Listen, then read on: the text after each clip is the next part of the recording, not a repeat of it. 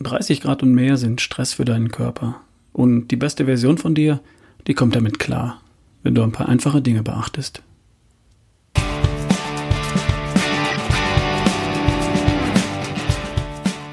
Hi, hier ist wieder Ralf Bohlmann, dein Gesundheitserreger und dein Hitzeschild für die beste Version von dir. Heute die Episode Nummer 163.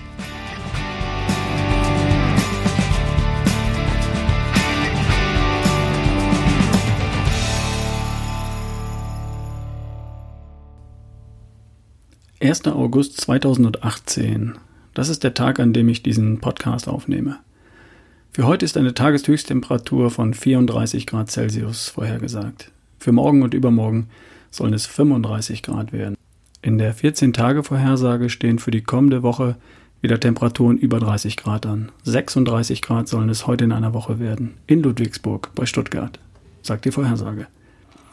Die Meteorologen nennen das die Hundstage. Und die gehen vom 23. Juli bis zum 24. August. Die Bezeichnung stammt vom Stern Sirius, dem Hundestern oder Hundsstern. Und der geht in dieser Zeit mit der Sonne auf und wieder unter. In der Zeit von Ende Juli bis Ende August liegt Deutschland gern auch mal unter dem Einfluss eines subtropischen Hochdruckgürtels, der warme Luftmassen heranführt und für wenige, für wenig Regen, wenig Wind und viel Sonne sorgt. Und dann wird es heiß. Früher nannte man das dann Hitzewelle. Und was sagt man heute? Tsuwami. Und genau das haben wir gerade, einen Tsuwami. Zu warm, um sich tagsüber draußen aufzuhalten und zu warm, um nachts gut zu schlafen. Zu warm zum Arbeiten, zu warm für Sport. Einfach zu heiß für fast alles. Falls du Urlaub hast, ist das alles irgendwie zu ertragen, oder? Klar. Du ziehst eine kurze Hose an, Schlappen, ein lockeres T-Shirt. Und wenn das verschwitzt ist, dann ist es nicht so schlimm. Du bleibst abends einfach so lange wach, bis es sich etwas abgekühlt hat und schläfst am nächsten Tag etwas länger. In der kühleren Luft, so ab Mitternacht und dann so bis gegen 8 Uhr.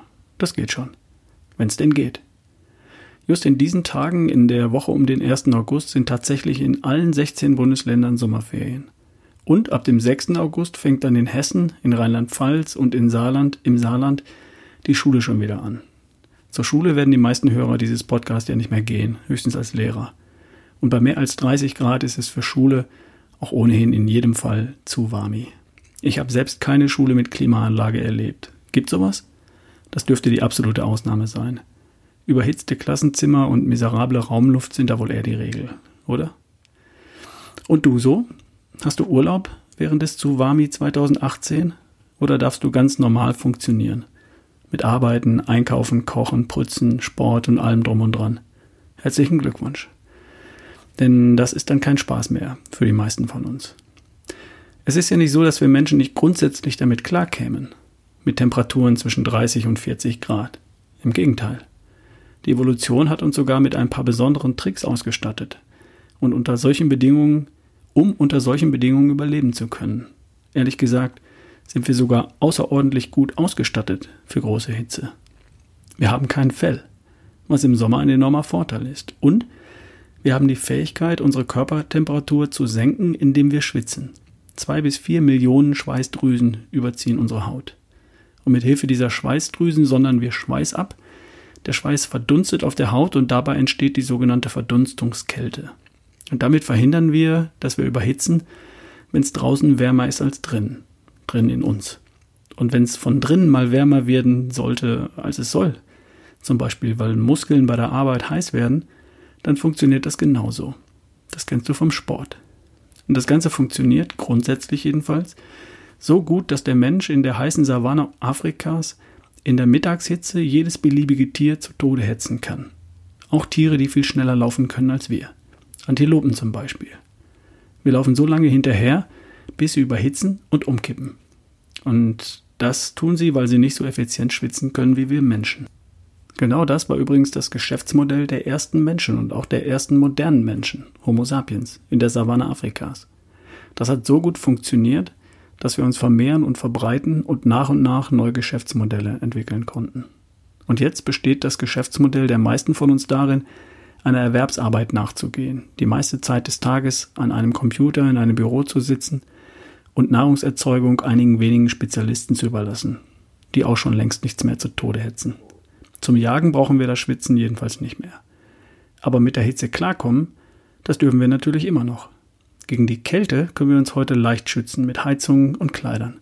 Und gegen die Hitze helfen heute drei Dinge. Erstens, immer noch schwitzen.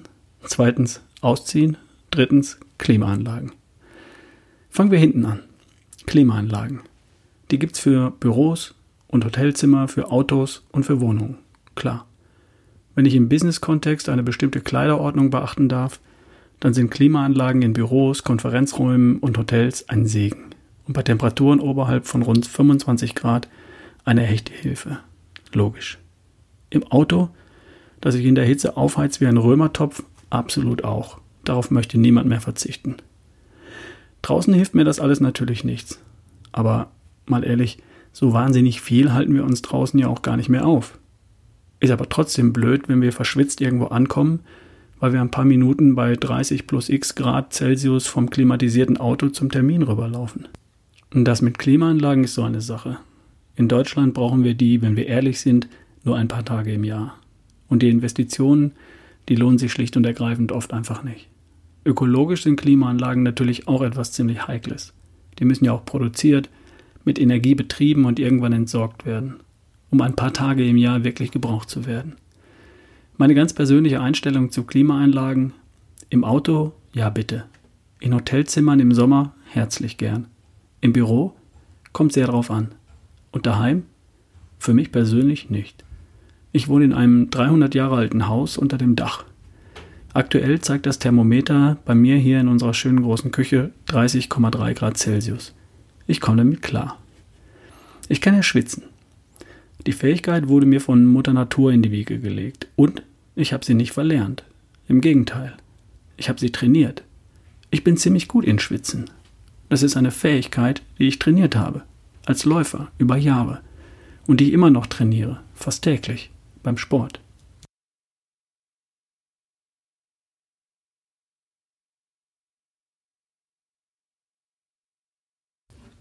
Die Fähigkeit, die Körpertemperatur zu regulieren, kann man erwerben und verbessern, so wie alle Formen von Fitness.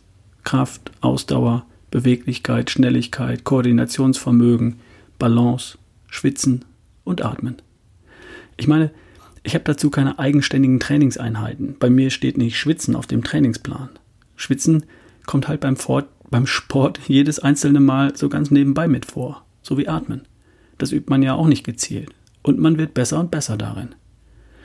Ich halte mich für ziemlich kompetent und zwar, weil ich eine ziemlich lange Läufervergangenheit habe. Dem Schwitzen und dem Atmen kommt beim Laufen eine besondere Bedeutung zu. Die Fähigkeit, Sauerstoff aufzunehmen und zu verarbeiten, begrenzt das Tempo, in dem ich laufen kann. Und die Fähigkeit zu schwitzen ebenso.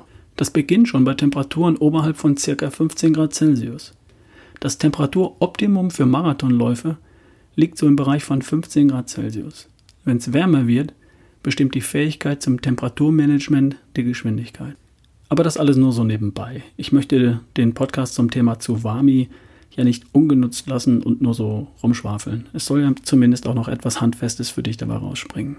Also, Temperaturen von 30 Grad und mehr stellen für uns heute oft eine körperliche Belastung dar, weil wir das körpereigene Temperaturmanagement ein Stück weit verlernt haben weil wir uns sehr häufig in klimatisierten Räumen aufhalten bei künstlich erzeugten Wohlfühltemperaturen zwischen 18 und 22 Grad. Weil wir uns recht selten zum Schwitzen zwingen. Dazu müssen wir halt ein paar Mal in der Woche richtig Vollgas geben und durch Muskelarbeit Hitze erzeugen, die wir dann durch Schwitzen wieder abführen. Und weil wir uns mit unseren Kleidern und Schuhen das natürliche Schwitzen erschweren. Das ist halt so. Wir laufen ja nicht nackt und barfuß durch die Gegend. Diese körperliche Belastung durch den Tsuwami ist also real und nicht eingebildet. Und dem solltest du auch Rechnung tragen. Erstens. Wenn dir die Belastung durch Hitze allein schon reicht, dann vermeide natürlich zusätzliche körperliche Anstrengungen und Belastungen. Vermeide den Aufenthalt im Freien oder zumindest in der Sonne. Vermeide körperliche Arbeit, wo es geht, und verlege körperlich anstrengende Tätigkeiten auf die frühen Morgenstunden. Zweitens. Schaffe die Voraussetzung dafür, dass dein Körper Temperaturmanagement betreiben kann. Und da sehe ich folgende Dinge. A. Trinke genug, aber nicht nur maßlos einfach literweise Leitungswasser. Durch das Schwitzen verlierst du Wasser, das stimmt schon, und das darfst du ausgleichen. Du verlierst aber auch Mineralstoffe und Salze. Also trink und zwar idealerweise Mineralwasser. Mineralwasser ist das Nonplusultra. Auch Tees sind gut. Trinkt man in warmen Ländern. Kein Alkohol als, als Durstlöscher. Keine Fruchtschorlen. Keine Softdrinks à la Cola, Fanta, Tralala. Achtung, Zucker. Isotonische Sportgetränke, davon hat auf jeden Fall die Getränkeindustrie etwas. Ich persönlich habe sowas nie getrunken. Vielleicht mal einen Schluck beim Marathon, weil es nichts anderes gab. Und trinke nicht kalt, sondern lauwarm oder sogar warm. Sonst setzt du nämlich deinen Magen besonders unter Stress. Der versucht in dem Fall, wenn du kalte Sachen trinkst, nämlich zuallererst das kalte Getränk möglichst schnell auf Körpertemperatur zu bringen und das in 37 Grad Celsius. Das macht dann noch mehr Stress. Raumtemperatur ist viel besser. B. Dein Körper schwitzt über Schweißdrüsen und am meisten davon pro Fläche gibt es an den Fußsohlen, ja tatsächlich an der Stirn und an den Handflächen. Wenn möglich, halt also bitte die Hände frei, trag keine Stirnbänder und falls du einen Hut trägst, um keinen Sonnenstich zu bekommen, dann schieb ihn nach hinten aus der Stirn raus. Und wenn du kannst, leg die Füße frei. Barfuß möglichst. Offene Schuhe oder Sandalen. Ich laufe daheim grundsätzlich barfuß von April bis Oktober. Natürlich geht das nicht überall und nicht immer, das ist ja vollkommen klar. Aber wenn du schon mal kannst, in deiner Freizeit oder daheim, dann leg die Füße frei. C. Leichtes Essen macht's dir leichter. Ein voller Magen bedeutet Schwerstarbeit für Magen und Darm, für Leber und Co. Arbeit bedeutet Wärme. Immer. Also halte dich an leicht verdaulicher Kost und belasse es bei kleinen Portionen. Gemüse, Salat, ein wenig Eiweiß. Lass die klassischen Beilagen beiseite. Du brauchst bei Zuwami ohnehin weniger essen. Einfach deshalb, weil keine Energie benötigt wird, um die Körpertemperatur auf 37 Grad zu bringen. Also entlaste dein System mit leichten Mahlzeiten oder auch mal eine weniger. Stattdessen ein Glas lauwarmes Mineralwasser. Vielleicht mal etwas Joghurt und ein paar Blaubeeren. Das klingt vielleicht nicht so spannend, hilft aber auch. Kommen wir zum Sport. D.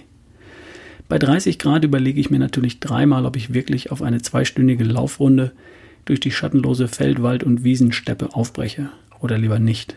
Vielleicht kannst du es auch mal eine Nummer kleiner machen.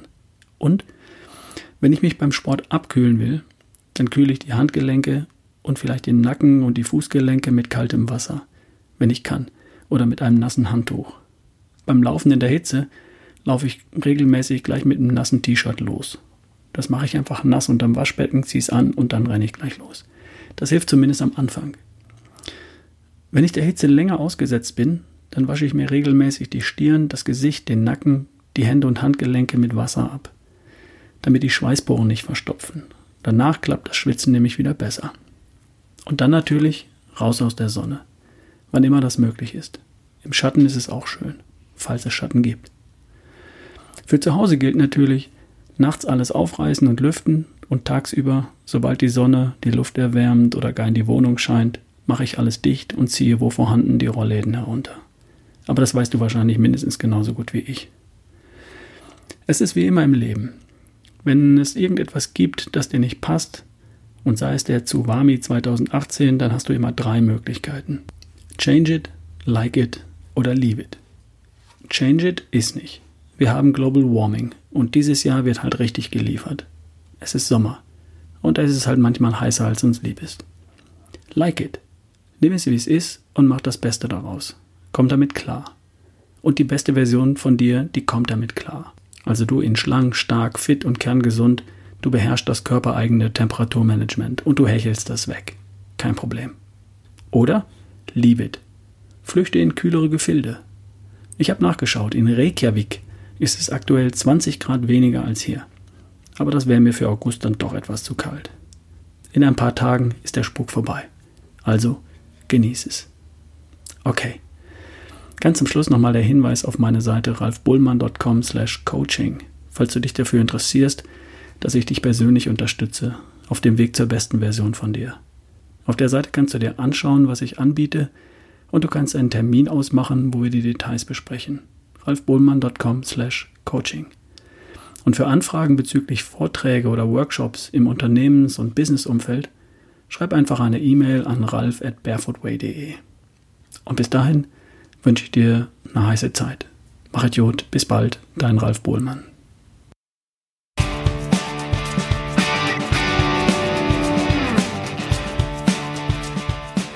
Falls dir mein Podcast gefällt, kannst du mir etwas zurückgeben, indem du eine kurze Bewertung bei iTunes abgibst. Denn dann wird mein Podcast leichter von anderen Menschen gefunden, denen er genauso gut gefällt wie dir. Mir hilft das auch. Nimm dir doch bitte zwei Minuten Zeit und gib mir deine Bewertung. Machen die meisten nicht, weiß ich schon. Und vielleicht hast ja du etwas Zeit für mich. Dankeschön dafür.